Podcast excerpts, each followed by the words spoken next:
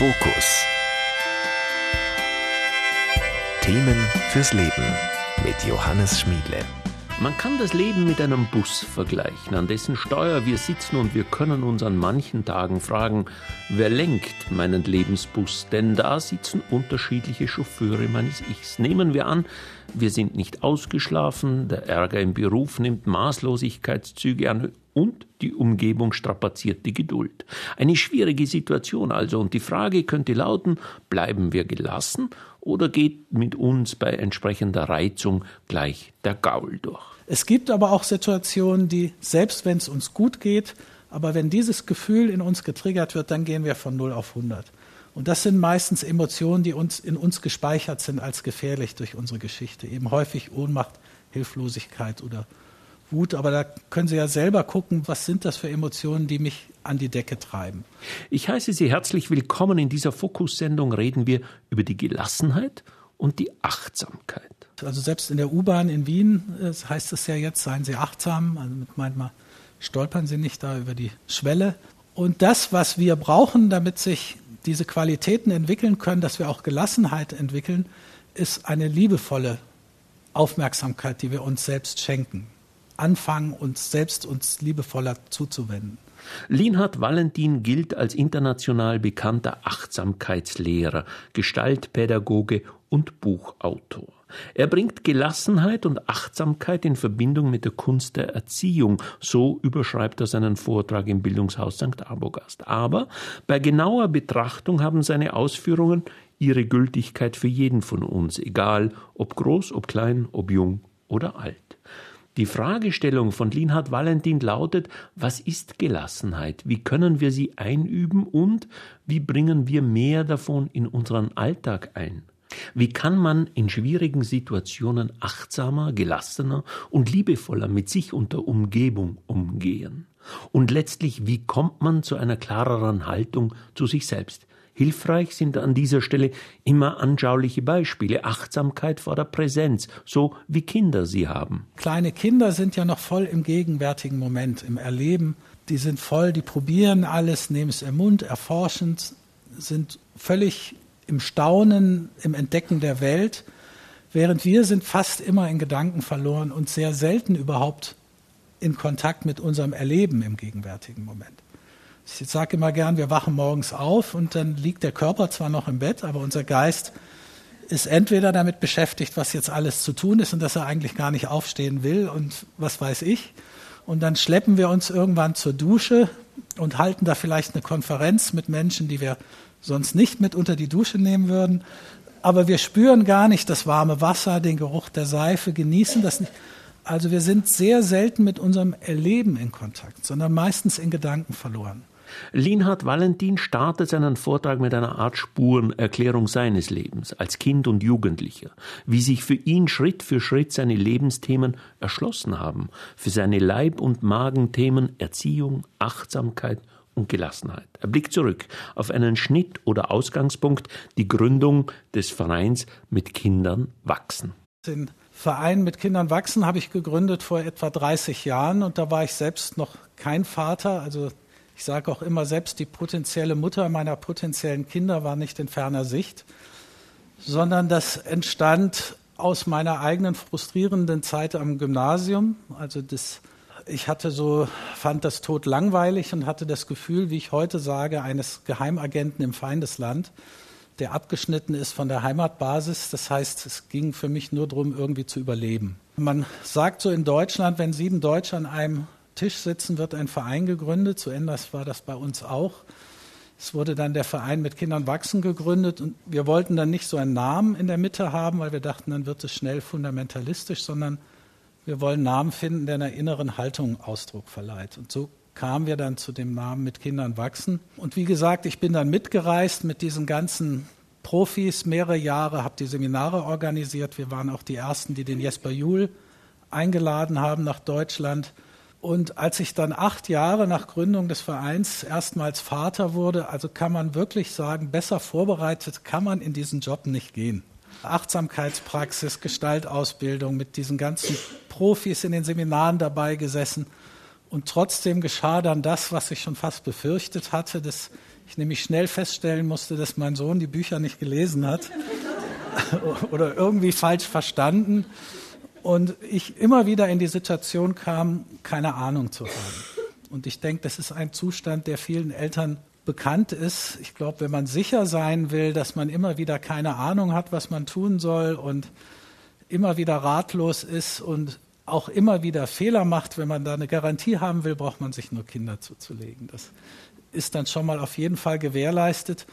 Und diese Erfahrung hat eigentlich dazu geführt, dass für uns auch im Verein das Thema Achtsamkeit, auf das ich später auch noch ein bisschen näher eingehen will, immer mehr Raum eingenommen hat, weil ich gemerkt habe, all diese pädagogischen Ansätze, mit denen man sich in der Theorie so wunderbar beschäftigen kann, fliegen sofort aus dem Fenster, wenn wir in entsprechende stressige Situationen kommen, dann ist diese Theorie weg. Und insofern sind all diese Ansätze, so schön sie sein mögen, für mich Landkarten. Und ich finde es schon wichtig und sinnvoll, auch Landkarten zu haben, dass wir uns immer wieder neu orientieren können aus der Vogelperspektive. Aber wenn wir vergessen, dass jedes Kind ein Land für sich ist, was sich auch noch ständig verändert und nicht mit der Gebrauchsanleitung um den Hals auf die Welt kommt, und wir rennen dann immer mit dieser Landkarte vor der Nase herum, dann stolpern wir von einem Loch ins nächste, weil wir nicht wirklich in Kontakt sind mit dem Land, also mit dem Kind. Und das ist der Hintergrund, dass wir in, in der Arbeit, in unserer Arbeit im Verein mit Kindern wachsen, jetzt nicht so sehr überzeugt sind von Patentrezepten, sondern mehr versuchen, die Eltern darin zu schulen, ihr Einfühlungsvermögen zu entwickeln und präsenter zu sein, sodass sie sich besser einstimmen können auf das individuelle Kind und nicht nach Schema F vorgehen. Das mag funktionieren bei der Reparatur von Autos oder Uhren oder anderen mechanischen Gegenständen, aber wir Menschen sind viel zu komplex, da gibt es einfach keine passende Gebrauchsanleitung. Und ich muss eine Ausnahme machen von meiner Schulzeit. Es gab einen Lehrer, dem ich heute noch dankbar bin. Das war der äh, Biologielehrer. Das war eigentlich kein Lehrer, sondern Biologe. Die hatten nur nicht genügend Lehrer. Und das war so interessant, dass ich mit großer Überraschung gemerkt habe, dass sogar ich freiwillig in die Uniklinik ging, um mir Informationsmaterial zu besorgen. Da bin ich auch das erste Mal mit Gehirnforschung in Kontakt gekommen. Und vieles von dem, was wir da gemacht haben, weiß ich noch heute.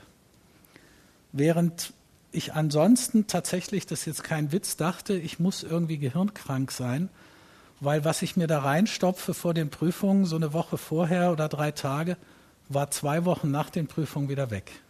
Und dachte, wenn der Lehrer mich jetzt fragt, der glaubt mir nie, dass ich das selber beantwortet habe. Also inzwischen weiß man, manche Neurobiologen nennen das zerebrale Bulimie. Also man frisst das in sich rein, spuckt aufs Papier und dann ist es weg. Und jetzt weiß ich, das ist nicht eine Gehirnkrankheit, sondern ein sehr gesunder Selbstreinigungsmechanismus des Gehirns, das alles rausschmeißt, was für mein Leben nicht von Bedeutung ist.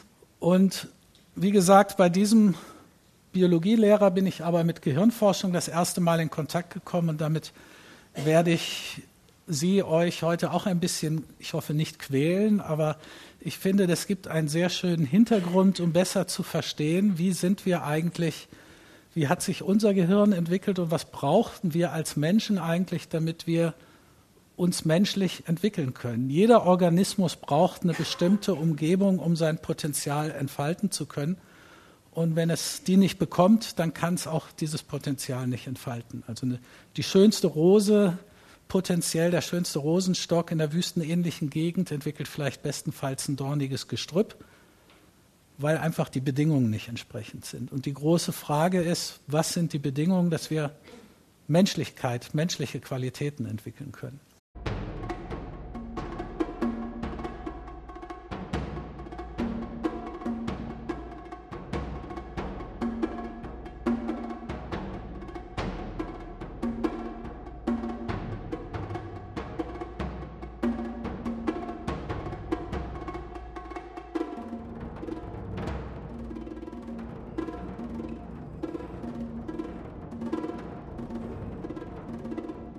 Im Roman Sonnenfinsternis rechnet der Journalist und Schriftsteller Arthur Köstler mit den stalinistischen Säuberungen und den damit einhergegangenen Grausamkeiten ab.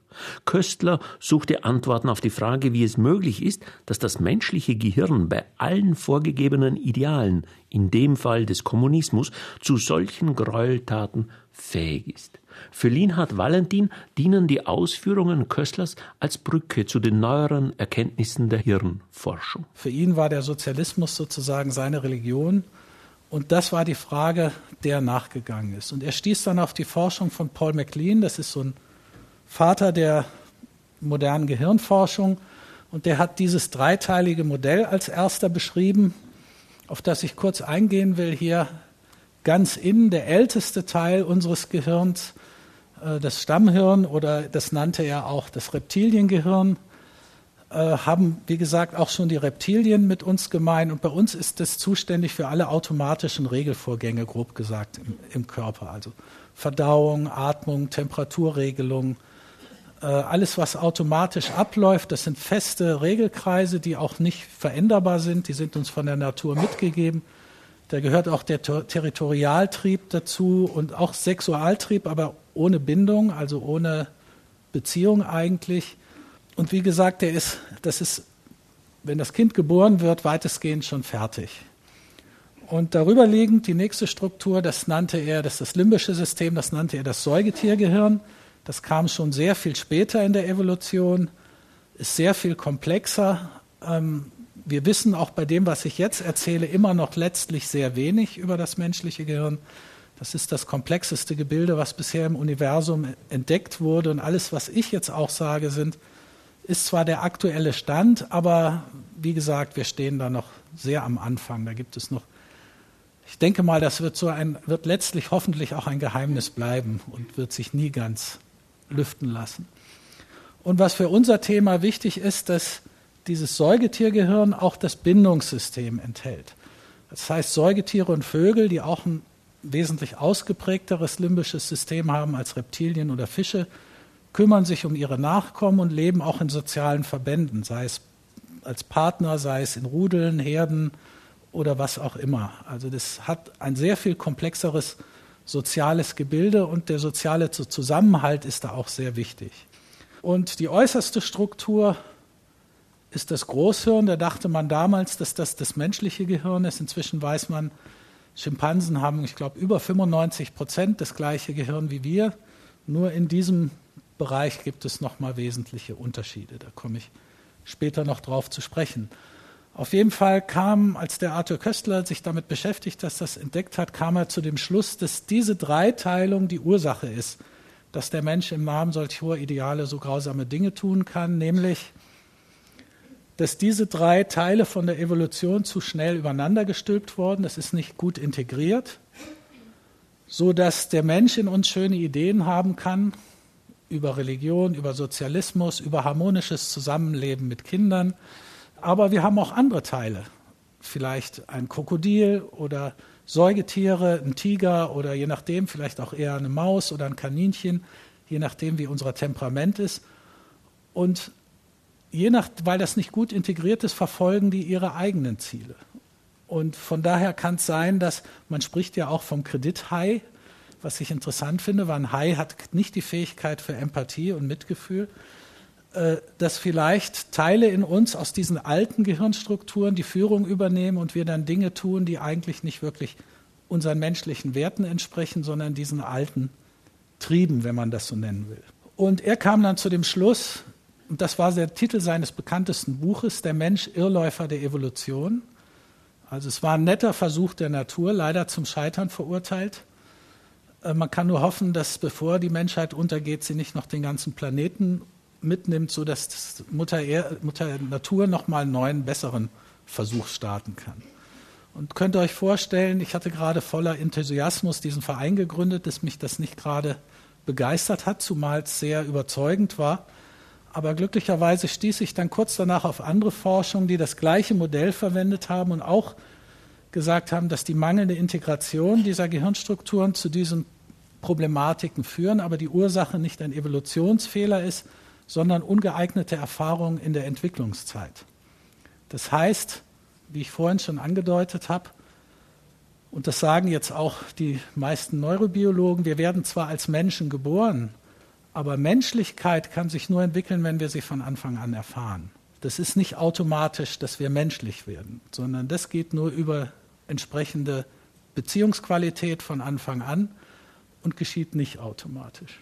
Und je nachdem, wie das, diese ersten Jahre vor allen Dingen prägend gelaufen sind, entscheidet darüber, wie sich unser menschliches Gehirn, wenn man das so nennen will, entwickeln kann, ob wir dann auch Menschlichkeit verkörpern oder ob andere Kräfte in uns die Führung übernehmen. Und auf einen Aspekt, der vor allen Dingen für unser Elternsein da auch eine größere Rolle spielt, will ich ein bisschen näher eingehen. Das hier ist das limbische System und da hier ist die sogenannte Amygdala oder der Mandelkern. Das sind eigentlich zwei und wir wissen immer noch relativ wenig, wofür das alles zuständig ist, allein dieser kleine Teil. Aber eins ist sicher, dass das sozusagen unsere Alarmglocke ist. Äh, das heißt, schon im achten Schwangerschaftsmonat ungefähr ist die ausgebildet und da fängt schon das ungeborene Kind an, rauszufühlen, ist es sicher oder ist es gefährlich. Weil entfalten, lernen, mich entwickeln kann ich nur in einer sicheren Umgebung. Wenn es gefährlich ist, muss ich schauen, dass ich überlebe, bis die Gefahr vorbei ist. Also von daher, auch wenn man kleine Kinder oder Hunde oder andere Säugetiere sieht, was machen die, wenn sie sich sicher fühlen? Ja, die toben herum, die spielen, die entdecken die Umgebung, die machen ihre Ausflüge.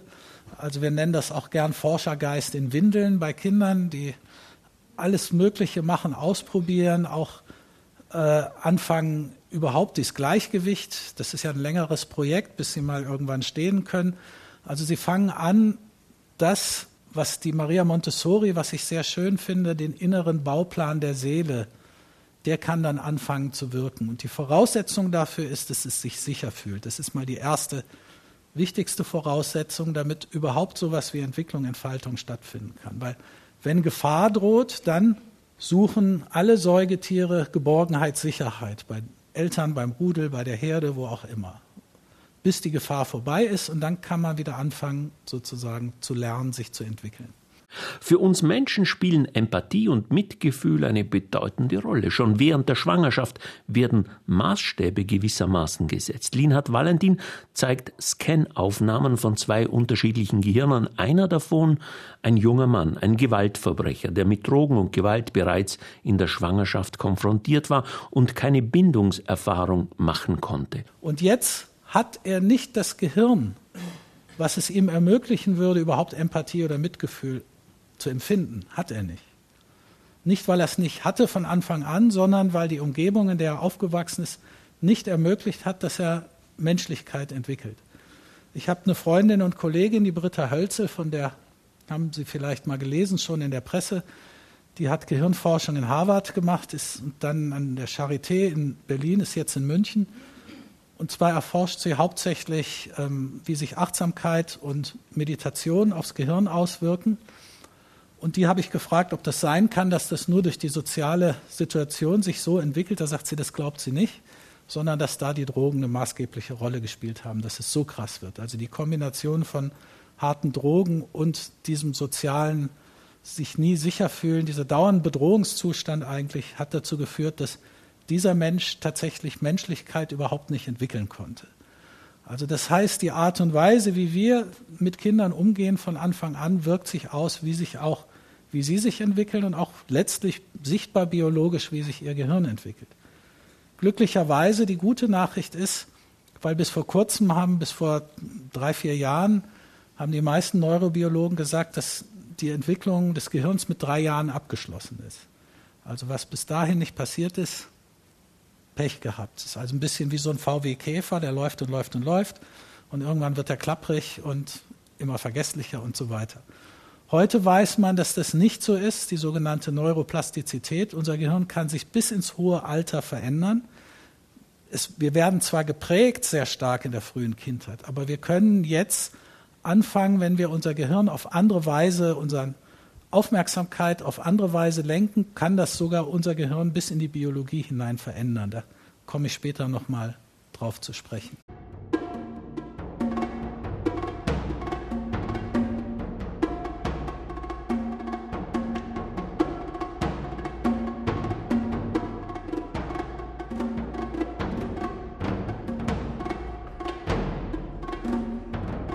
Das menschliche Gehirn zeichnet aus, dass man Bedrohung erkennt, dass man Gefahren abwägt, um so das Leben zu sichern. Wir sind immer auf der Hut vor möglicher Gefahr, ergänzt Linhard Valentin. Also man könnte ein bisschen übertrieben sagen, der Paranoide überlebt. Und dieses Gehirn haben wir bis heute mitbekommen. Und dieses Gehirn, dieses Bedrohung, unser Bedrohungssystem stammt noch tatsächlich aus dieser uralten Zeit und funktioniert auch noch so.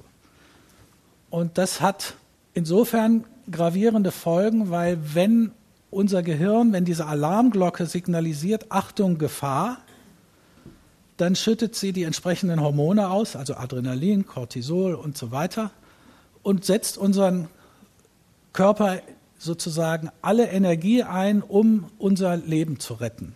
Das heißt, es hat nur drei Möglichkeiten mitbekommen, angreifen, fliehen und wenn beides nicht geht, erstarren, sich totstellen. Das Dumme ist, dass heutzutage, zumindest hier in unserer Kultur, seltener unser körperliches Überleben bedroht ist, sondern wir uns oft und gerade als Eltern emotional bedroht fühlen.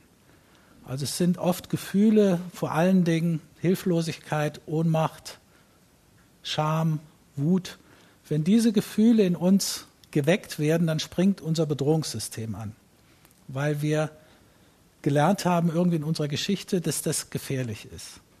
Also ein Beispiel, wenn ich jetzt in Stress gerate, weil ich habe vielleicht Zeitdruck und mein zweijähriges Kind will sich aber die Stiefel nicht anziehen, dann komme ich in Stress, das heißt mein Bedrohungssystem springt an aber weder angreifen noch fliehen noch mich totstellen hilft mir besonders weiter in dieser Situation.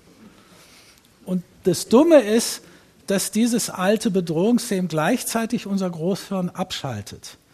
Weil wenn es ums unser Überleben geht, dann müssen wir schnell reagieren. Wo wir das jetzt noch brauchen, ist zum Beispiel im Autoverkehr. Wenn plötzlich ein Auto von der Seite kommt, dann können wir nicht sagen, so jetzt atme ich erst mal dreimal durch und dann hat es schon lang geknallt, sondern wir weichen aus, ohne dass wir darüber nachgedacht haben und zittern vielleicht noch hinterher von dieser Stressreaktion. Äh, und dafür ist das noch wichtig. Für solche plötzlichen Gefahren, dafür ist das gedacht. Aber nicht für die emotionalen, sozialen Bedrohungen, denen die meisten von uns heute ausgesetzt sind. Und ich habe so ein Bild dazu bekommen, was es vielleicht auch Eltern leichter macht zu verstehen, was da geschieht in diesen Situationen, wo wir uns auf eine Weise verhalten, wo wir hinterher sagen, also das war ja nicht ich, also ich weiß gar nicht, wie das passiert ist. Und dann bekommen wir vielleicht noch Schuldgefühle, weil wir dann noch uns geißeln dafür, dass wir uns so blöd benommen haben. Ist das, wenn ihr euch vorstellt, dass wir alle sowas wie ein Bus sind, jeweils der seinen Lebensweg entlang fährt. Und in diesem Bus sitzen alle möglichen Wesenheiten. Da sitzt eine Mutter oder ein Vater, die harmonisch mit den Kindern zusammenleben wollen und möchten, dass sie ihre Einzigartigkeit, ihr Potenzial entfalten können und selbstverantwortlichen Menschen werden. Aber da sitzt auch ein Höhlenmensch mit Keule, der dazu da ist, uns zu beschützen bei Gefahr. Dann sitzt vielleicht noch ein Kaninchen drin, was bei Gefahr den Bus in die Büsche fährt. Und dann sitzen noch alle möglichen anderen Wesenheiten, die wir im Laufe unserer Geschichte aufgenommen haben. Es sitzt vielleicht das verletzte Kind drin, es sitzt das kreative Kind drin, sitzt vielleicht ein Kritiker und ein Antreiber drin. Das sind so Stimmen, die wir hören, wenn uns mal was daneben gegangen ist, wie wir dann zu uns reden, dann hören wir diese Anteile besonders deutlich. Die sind meistens nicht sehr nett. Vielleicht haben wir aber auch durch entsprechende Beziehungen in der frühen Kindheit einen freundlichen Teil, der, wenn es uns nicht so gut geht, dann sozusagen warmherzig mit uns umgeht. Aber das Typische in unserer Kultur sind eher solche strengen Anteile, kritischen Anteile. Und all diese Wesenheiten möchten den Bus gerne fahren. Und je nachdem, wer am Steuer sitzt, entscheidet natürlich, in welche Richtung fährt mein Bus. Und wir sagen aber zu jedem dieser Teile ich. In Wirklichkeit sind das aber ganz verschiedene Anteile von uns. Das heißt, ein Beispiel, ich bin ausgeschlafen, es geht mir gut, habe nichts vor und mein meinetwegen vierjähriges Kind wirft aus Versehen das Saftglas um. Sage ich, hups, nichts passiert, wir holen Lappen, wir wischen es weg. Das heißt, der Mensch in mir ist am Steuer und ich bin flexibel und kann entspannt dieses Hindernis umfahren und mein Bus fährt in die Richtung weiter, in die ich auch fahren möchte eigentlich. An einem anderen Tag, ich habe vielleicht drei Nächte hintereinander nicht gut geschlafen, was schon mal eine Bedingung ist, die den menschlichen Teil in uns sehr schwächt. Und dann geschieht so etwas und ich habe vielleicht noch Zeitdruck. Das ist eine Situation, die besonders dazu angetan ist, Wesenheiten an Steuer zu bringen, die nicht wahnsinnig mitfühlend sind. Und habe womöglich noch einen kleinen Streit gehabt mit dem Partner und es passiert genau die gleiche Situation und ich reagiere aber völlig anders. Wird, können Sie nicht besser aufpassen. Ist genau die gleiche Situation, aber jemand anders sitzt am Steuer. Und das ist, glaube ich, wichtig zu verstehen, dass das nicht ist, weil wir blöd sind oder schlechte Eltern sind, sondern weil der Mensch in uns in dieser Situation nicht stark genug ist, um das Lenkrad in der Hand zu behalten, sondern dadurch, dass wir dann schon etwas schwach auf der Brust sind, fühlen wir uns schnell bedroht, wenn etwas kommt von innen oder von außen, was unser Gleichgewicht bedroht. Und dann kommt meinetwegen der Höhlenmensch und er nimmt das Steuer und macht dann etwas, wo wir hinterher denken, wie ist das denn möglich gewesen? Und ein Aspekt, da greife ich mal ein bisschen vor von der Achtsamkeitspraxis, ist, dass wir überhaupt öfter mal feststellen und so freundlich bei uns selbst vorbeischauen und gucken, wer sitzt denn gerade am Steuer bei mir. Und wenn wir merken, in dem Moment, wo der Höhlenmensch noch nicht dran ist, aber oft gehen Eltern lange über ihre Grenzen hinaus und sind noch so ein bisschen so freundlich, aber noch geht es, ja gut. Und dann irgendwann, wenn das Level zu hoch geht, dann explodieren wir und dann ist es zu spät. Aber oft kündigt sich das schon vorher an und da ist der Mensch vielleicht noch in der Lage, einen anderen Weg einzuschlagen. Also wenn wir innehalten und so bei uns vorbeischauen und sagen, hallo, wie geht's denn gerade? Und wir hören dann so eine Stimme, wenn er jetzt die Geschichte nochmal hören will, dann klatsche ich ihn an die Wand. Dann wissen wir, okay, jetzt ist noch der Moment, wo ich vielleicht die Kurve kriegen kann und einen anderen Weg finde, mit der Situation umzugehen, als dem Höhlenmenschen in mir das Steuer zu überlassen. Es gibt aber auch Situationen, die, selbst wenn es uns gut geht, aber wenn dieses Gefühl in uns getriggert wird, dann gehen wir von 0 auf 100. Und das sind meistens Emotionen, die uns in uns gespeichert sind als gefährlich durch unsere Geschichte. Eben häufig Ohnmacht, Hilflosigkeit oder Wut. Aber da können Sie ja selber gucken, welche Gefühle lösen Kinder in uns aus? Was sind das für Emotionen, die mich an die Decke treiben? Das sind nicht die Kinder, sondern die Emotionen, die sie in uns auslösen, die uns an die Decke treiben. Und es sind mitunter nicht nur Kinder, sondern eben auch Erwachsene im Alltag, die uns sprichwörtlich an die Decke treiben können. Vielleicht kennen Sie von sich auch die Erfahrung, wir lernen und merken uns negative Erlebnisse besser als positive. Warum das so ist? Das rühre daher, dass unser Gehirn die Tendenz zeige, unser Überleben sichern zu wollen. Linhard Valentin nennt noch eine Kraft in uns, die viel mit uns anrichten kann. Und das ist der Segen und Fluch unserer menschlichen Vorstellungskraft, die unglaublich viel ermöglicht. Aber eigentlich ist dieses Bedrohungssystem eben für plötzliche Lebensgefahr gedacht worden. Also wenn Sie mal gesehen haben, eine Dokumentation über so eine Herde von Gazellen in der Steppe, die grasen dann da gemütlich vor sich hin und dann kommt ein Raubtier, dann sieht man die Stressreaktion pur, die rasen alle los das Raubtier hinterher und wenn es entweder ein Tier geschlagen hat oder aufgegeben hat, dann kommen sie irgendwann, laufen sie aus, dann fährt das System wieder runter und sie fangen wieder an zu grasen. Alles Paletti.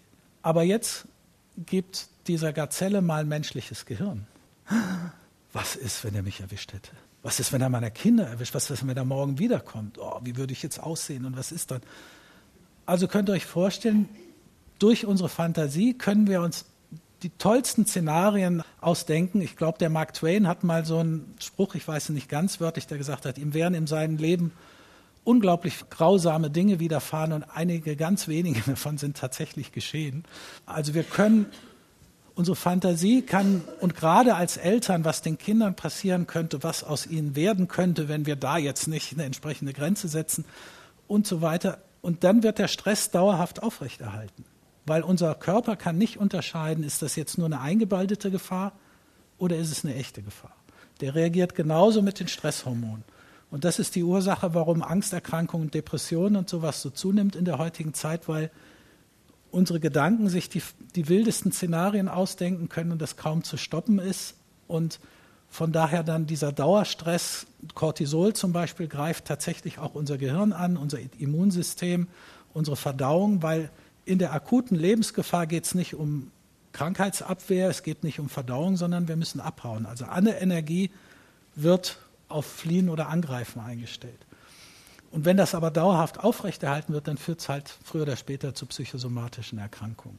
Und das heißt, wenn, besonders wenn eben wir sowieso schon ein bisschen im Stress sind und jetzt machen die Kinder solche kreativen Dinge, wie wir am Anfang gesehen haben, dann reagieren wir im Kinderzimmer wie der Urmensch, wenn er dem Säbelzahntiger begegnet ist.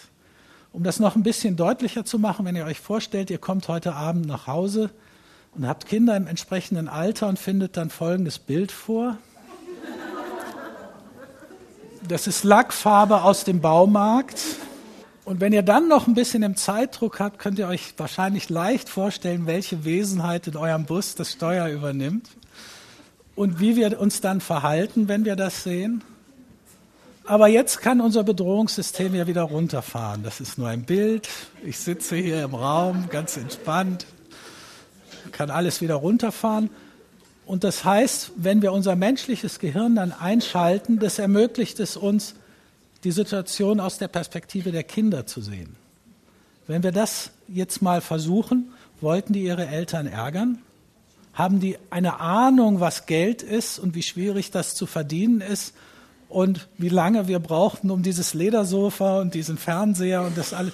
Und vor allen Dingen, was ich mir denke, ich, das habe das Bild aus dem Internet, deswegen kenne ich die Situation nicht, wie diese Eltern die Farbe wieder von den Kindern runtergekriegt haben, das würde mich auch interessieren. Und wer sich ein bisschen mit Maria Montessori beschäftigt hat, sie hat sehr schön beschrieben den Ausdruck von Kindern, wenn sie aus einer Aktivität auftauchen, die ganz genau ihren inneren Bedürfnissen entsprochen hat. Sie nannte das Normalisierung, das klingt jetzt nicht so prickelnd, aber wie sie das beschrieben hat, entspricht ziemlich genau dem Ausdruck dieses Jungen. Das heißt, ein bisschen provokativ ausgedrückt, dass die Kinder diese Art von Kreativität entfalten können, ist eigentlich etwas, was wir möchten, aber vielleicht nicht mit Lackfarben in unserem Wohnzimmer, sondern meinetwegen mit Wasser, mit Fingerfarben in einer Situation, wo wir uns an dieser Situation freuen können. Aber wenn wir uns dessen bewusst werden, in der Situation erstmal innehalten und die Situation aus der Perspektive der Kinder sehen können, dann reagiert vielleicht nicht der Höhlenmensch, sondern wir können auf eine andere Weise jetzt auf diese Situation reagieren, als wir reagieren würden, wenn wir einfach explodieren.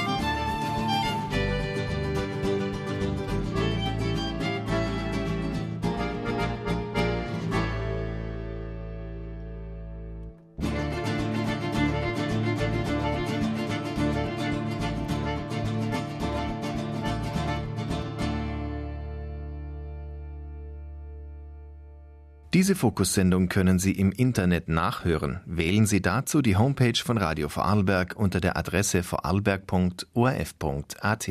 In der heutigen Fokussendung von Radio Vorarlberg stehen die Gelassenheit und die Achtsamkeit im Blickpunkt. Der Achtsamkeitslehrer Linhard Valentin spricht davon, wie wir Negativitätstendenzen in uns ausbalancieren können. Welch ein Segen oder Fluch unsere Vorstellungskraft sein kann und wie wir im Alltag vor uns liegende Juwelen übersehen. Die Hirnforschung besagt, wir kommen als soziale Wesen auf die Welt. Ein wichtiges Bedürfnis ist für uns eine gute Beziehung. Im Fall unserer Kinder sind es gute und tragende Beziehungen zu Erwachsenen. Also dieses Gefühl, sich sicher fühlen und sich gefühlt zu fühlen. Das finde ich einen sehr schönen Begriff, der kommt von dem Daniel Siegel. Eigentlich heißt es in der Bindungsforschung sich sicher und gesehen fühlen. Ich finde das sich gefühlt fühlen, aber noch sinnlicher, also noch zutreffender. Und ich glaube, das können wir auch als Erwachsene nachempfinden. Wenn wir uns in einer Beziehung ganz sicher fühlen und auch noch gesehen, gefühlt fühlen, dann können wir uns öffnen, dann können wir aufblühen. Dann müssen wir nicht Teile von uns nach hinten stecken im Bus, weil wir sagen, hm, okay, das zeige ich hier besser nicht. Sondern das ist die wichtigste Voraussetzung, dass wir uns überhaupt öffnen und aufblühen können, dass wir uns sicher und gefühlt fühlen. Nicht den ganzen Tag, aber immer wieder. Dann gibt es ein anderes Bedürfnis, was wir auch haben als Menschen. Wir möchten nicht nur verbunden sein mit den uns wichtigen Erwachsenen als Kinder und auch als Erwachsene mit den uns wichtigen Menschen, sondern wir möchten auch unser eigenes Leben leben. Wir haben keine Lust, dauernd nach der Pfeife eines anderen zu tanzen. Das hat mein Sohn schon mit zwei das erste Mal gesagt. Keine Ahnung, wo er es her hatte. Ich werde nie nach der Pfeife eines anderen tanzen. Das hat er auch durchgehalten bis heute, ist jetzt 20. Und diese Bedürfnisse sind auch unterschiedlich stark individuell ausgeprägt. Also es gibt Kinder, Menschen, die haben ein stärkeres Bedürfnis nach Verbundenheit. Die sind dann in Gefahr, sich selbst aufzugeben, zu schnell nur, um nicht aus dieser Verbundenheit herauszufallen. Die lesen uns vielleicht die Lippen, die, die Wünsche von den Augen oder von den Lippen ab und verhalten sich so, dass wir gut gesonnen sind ihnen, aber sie haben sich selbst vielleicht den Kontakt zu sich schon ein Stück weit verloren, sich selbst aufgegeben. Und am anderen Extrem sind die Kinder mit einem ganz starken Souveränitätsbedürfnis, das sind die, die selbst den Familienfrieden aufs Spiel setzen und sagen, ich habe keine Lust hier ständig zu machen, was du sagst. Und wenn Sie das Gefühl haben, dieses Bedürfnis nach Souveränität kommt zu kurz, dann werden Sie ständig kämpfen, sei es beim Essen, sei es beim Zähneputzen. Und da geht es nicht ums Zähneputzen oder ums Essen, sondern es geht darum, wer bestimmt über mein Leben. Und da sage ich immer gerne, das fängt ja schon im zweiten Lebensjahr an, wo Sie ein Nein vertreten gegenüber diesem riesigen Erwachsenen, was schon mal eine irrsinnige Leistung ist. Und ich sage den Eltern immer, das ist zwar stressig jetzt und wenn die aber dann mal in die Pubertät kommen, werdet ihr heilfroh sein, wenn sie ein Nein vertreten können gegenüber den anderen Jugendlichen, mit denen sie dann verbunden sind. Und nicht alles mitmachen, nur um nicht aus dieser Verbundenheit rauszufallen. Also diese Fähigkeit, zu sich zu stehen, auch gegen die Herde, ist etwa eine Qualität, die die Kinder anfangen, in diesem zweiten Lebensjahr zu entwickeln. Und die für uns mit viel Stress verbunden ist, weil leider müssen sie das bei uns üben. Und wenn sie immer nur alles mitmachen und brav sind, werden sie das nie entwickeln können. Also das ist ein natürliches Bedürfnis nach Souveränität, sein eigenes Leben zu leben. Und das kennen wir ja von jeder Beziehung. Sie werden nicht in Beziehung mit jemandem sein, wo sie immer nur das tun, was der andere will und selbst überhaupt keine Bedürfnisse haben dürfen.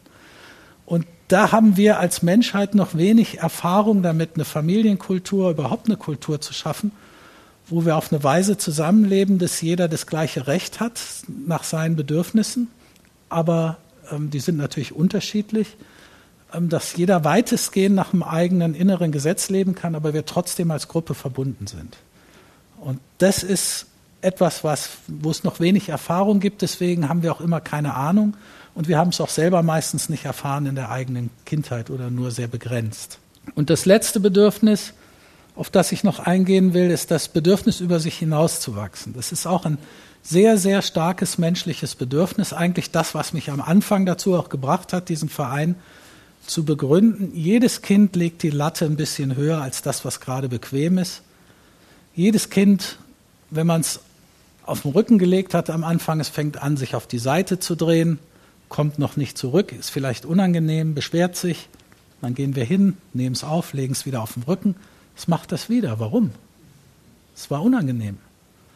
Also dieser Drang, sich zu entwickeln, über sich hinauszuwachsen, ist ein zutiefst menschliches Bedürfnis, in das wir uns ständig einmischen durch unsere Ideen, was ein Kind wann tun sollte, was im Moment in Kindergärten ja völlig verrückte Formen annimmt.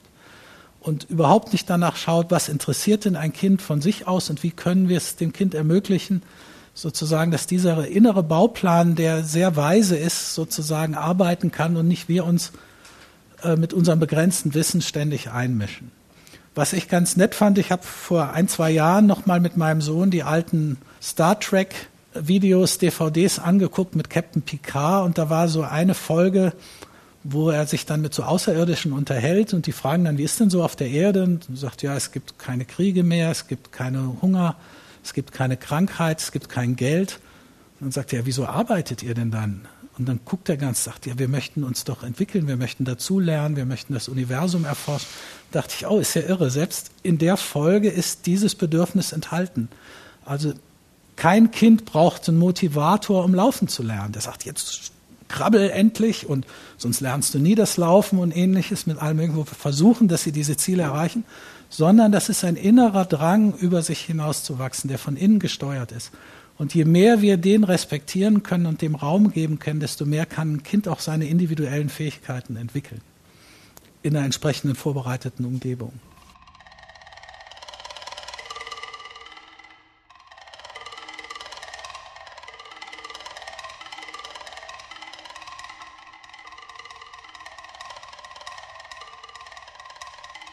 Und das bringt uns jetzt ein bisschen wieder zurück zum Erwachsenen, zu dem Thema Achtsamkeit. Das Wort wird so ein bisschen inflationär gebraucht in letzter Zeit, äh, meistens als Synonym für Aufmerksamkeit, das ist es aber nicht. Eine Definition dafür wäre, dass es eine liebevolle, verbundene Präsenz ist.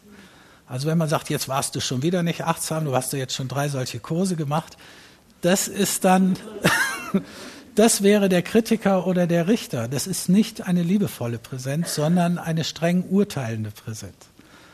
Und das, was wir brauchen, damit sich diese Qualitäten entwickeln können, dass wir auch Gelassenheit entwickeln, ist eine liebevolle Aufmerksamkeit, die wir uns selbst schenken. Anfangen, uns selbst uns liebevoller zuzuwenden. Und ein Bild, was ich sehr schön finde, auch für, für Eltern, ist, dieses Zitat, was ich da habe, wir können das Leben oder das Meer nicht kontrollieren. Und viele Erziehungsversuche zielen darauf hin, die Kinder zu kontrollieren. Aber wir können lernen zu surfen.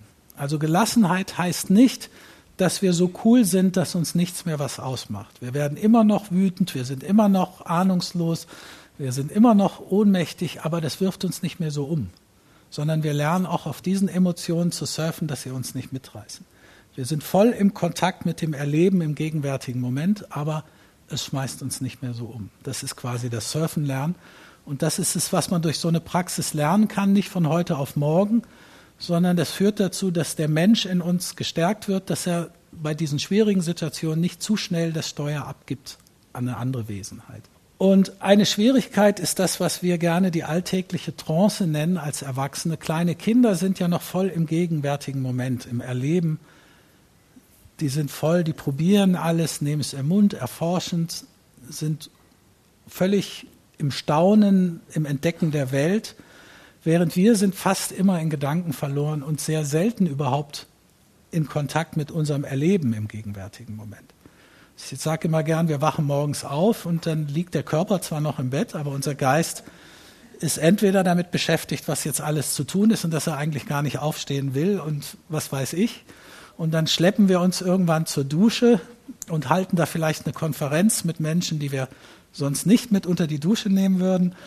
Aber wir spüren gar nicht das warme Wasser, den Geruch der Seife, genießen das nicht. Also wir sind sehr selten mit unserem Erleben in Kontakt, sondern meistens in Gedanken verloren. Und das hat natürlich Folgen, weil Kinder suchen, brauchen Resonanz. Die brauchen einen einfühlsamen Erwachsenen, wo sie sich gefühlt fühlen. Wenn wir aber in dieser Trance sind und gar nicht richtig da, dann können sie diese Resonanz nicht bekommen. Achtsamkeit ermöglicht auch den Überblick über sich zu bewahren, das heißt auch innezuhalten und die Konsequenzen des eigenen Handelns zu überdenken, also Emotionen zu regulieren, sagt Linhard Valentin. Zu bedenken sei hier, ob wir auf Empfang oder auf Bedrohung eingestellt sind. Den empfänglichen Modus. Dann sind wir offen, wir können uns einfühlen in andere, in die Situation. Wir können die Situation aus der Perspektive von anderen sehen. Wir sind flexibel, wie das, wenn ich ausgeschlafen bin und das passiert mit dem Saftglas. Das heißt, wir sind in so einem harmonischen Fluss und können auf Unregelmäßigkeiten relativ gut reagieren. Wenn unser Bedrohungssystem aktiv wird, dann sind wir im roten Bereich, im reaktiven Modus. Und der ist nicht, da sind wir abgeschnitten von all diesen Fähigkeiten und handeln eben auf ganz andere Weise. Und zum Glück gibt es nicht nur dieses Bedrohungssystem, sondern es gibt auch ein Beruhigungssystem in unserem Organismus, das auch sehr alt ist, tief verankert ist, auch im limbischen System, im Säugetiergehirn. Und das hängt damit zusammen, vor allen Dingen mit liebevoller körperlicher Zuwendung. Also was, wenn wir außer uns waren als Kinder oder wenn wir Angst haben, dann rennen wir zum Erwachsenen und die nehmen uns auf. Also liebevoller Körperkontakt hilft dazu, dass wir uns beruhigen können, dass wir wieder runterfahren können. Wenn wir eine sehr schwierige, schmerzliche Situation haben, werden wir nicht, sehr wahrscheinlich nicht zu unserem Chef gehen, sondern da, wo wir uns am sichersten fühlen und uns sozusagen fallen lassen können. Und dann nimmt uns jemand vielleicht nur in den Arm, mehr brauchen wir gar nicht. Keine Erklärung, nicht sonst irgendwas, sondern dieses sich sicher geborgen fühlen und diese körperliche Zuwendung signalisiert unserem Organismus, okay, es ist alles sicher, du kannst runterfahren. Und ein so ein aus Amerika kommendes Programm, das achtsame Selbstgefühl macht sich, Mitgefühl macht sich das zu nutzen, dass wir auch selbst als Erwachsene zumindest, indem wir uns zum Beispiel eine Hand hinlegen in so einer Situation und anerkennen, uff, das ist jetzt wirklich schwierig, kann unser System runterfahren und wir können eher wieder in diesen empfänglichen Modus geraten. Dagegen, wenn wir Schuldgefühle haben und uns noch auf uns rumhacken, wird noch mehr das Bedrohungssystem aktiviert. Weil wir natürlich das Bedrohungssystem, der Kritiker aktiviert noch mal mehr das Bedrohungssystem. Und das heißt, wozu ich einladen möchte, ist, was ich nicht bieten kann, sind diese geheimen Rezepte, dass das von heute auf morgen funktioniert. Aber wenn wir anfangen, in ganz kleinen Schritten über den Tag verteilt, dafür muss man gar nicht eine Stunde am Tag so einen brezelförmigen Zustand einnehmen, der Meditation genannt wird, sondern dass wir immer wieder mal am Tag uns mit so einem wohlwollenden Interesse uns selbst zuwenden, die Momente mehr ins Bewusstsein nehmen, die, die auch schön sind im Leben mit Kindern, wo auch die Stärken der Kinder sind und nicht nur die Schwächen zu sehen und vor allen Dingen uns selbst gegenüber so eine wohlwollende innere Haltung kultivieren, dann fängt sich das an zu verändern. Wir nähren dann etwas in uns was dann plötzlich da ist. Eine Kursteilnehmerin hat gerade gesagt, sie hat das Gefühl, das hat sich so richtig in ihr Leben eingeschlichen. Sie hat es gar nicht richtig gemerkt. Sie merkt nur plötzlich, dass sie in manchen Situationen ganz anders reagiert als vorher, weil in ihr etwas gewachsen ist. Also es ist nicht so, was wir sonst kennen, wenn das ist, was tue ich dann, sondern wir entwickeln, wir kultivieren bestimmte Qualitäten und Eigenschaften in uns, die dann auch wachsen. Alles, das ist ein bisschen wie beim Muskeltraining. Wenn wir diesen wohlwollenden, liebevollen Muskel immer wieder betätigen, dann wächst er in uns und steht uns auch in schwierigen Situationen zur Verfügung.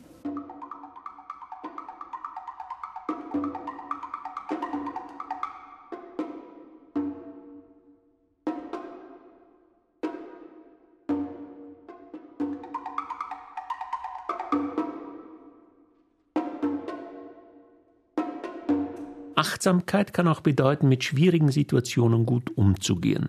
Man sollte sich auch mit seinen Werten und Zielen auseinandersetzen, meint Linhard Valentin. Welche sind mir die wichtigsten, auch für die Kinder? Und Linhard Valentin schließt mit einem Verweis auf den Hirnforscher und Harvard-Professor Daniel Siegel.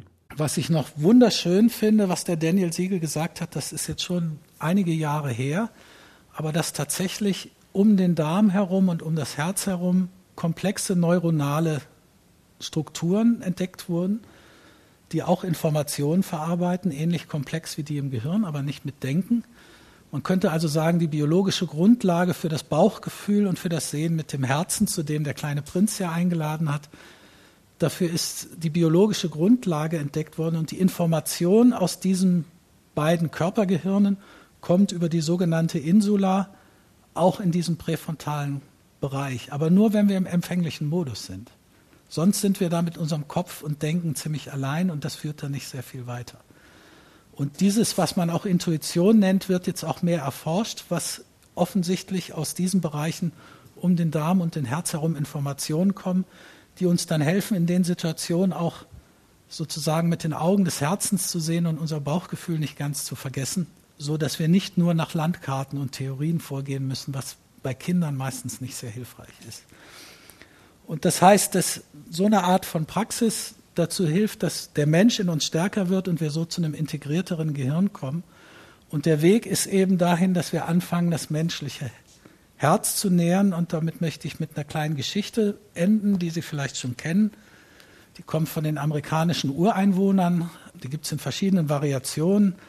Die, die ich besonders schön finde, da geht es um eine besonders weise und einfühlsame und mitfühlende Großmutter, die im ganzen Stamm geachtet ist und die sitzt mit ihrem Enkel am Lagerfeuer und der fragt dann, sag mal, warst du eigentlich schon immer so, ähm, so weise und mitfühlend? Und da lacht sie und sagt, nein, nein, überhaupt nicht. Ich weiß noch, als junge Frau habe ich irgendwann festgestellt, dass in meinem Herzen zwei Wölfe leben. Ein Wolf der Wut und ein Wolf der Liebe. Und die kämpfen ständig miteinander. Und dann sagt der Enkel, und wer gewinnt? Und da sagt sie, ja, der, den ich füttere.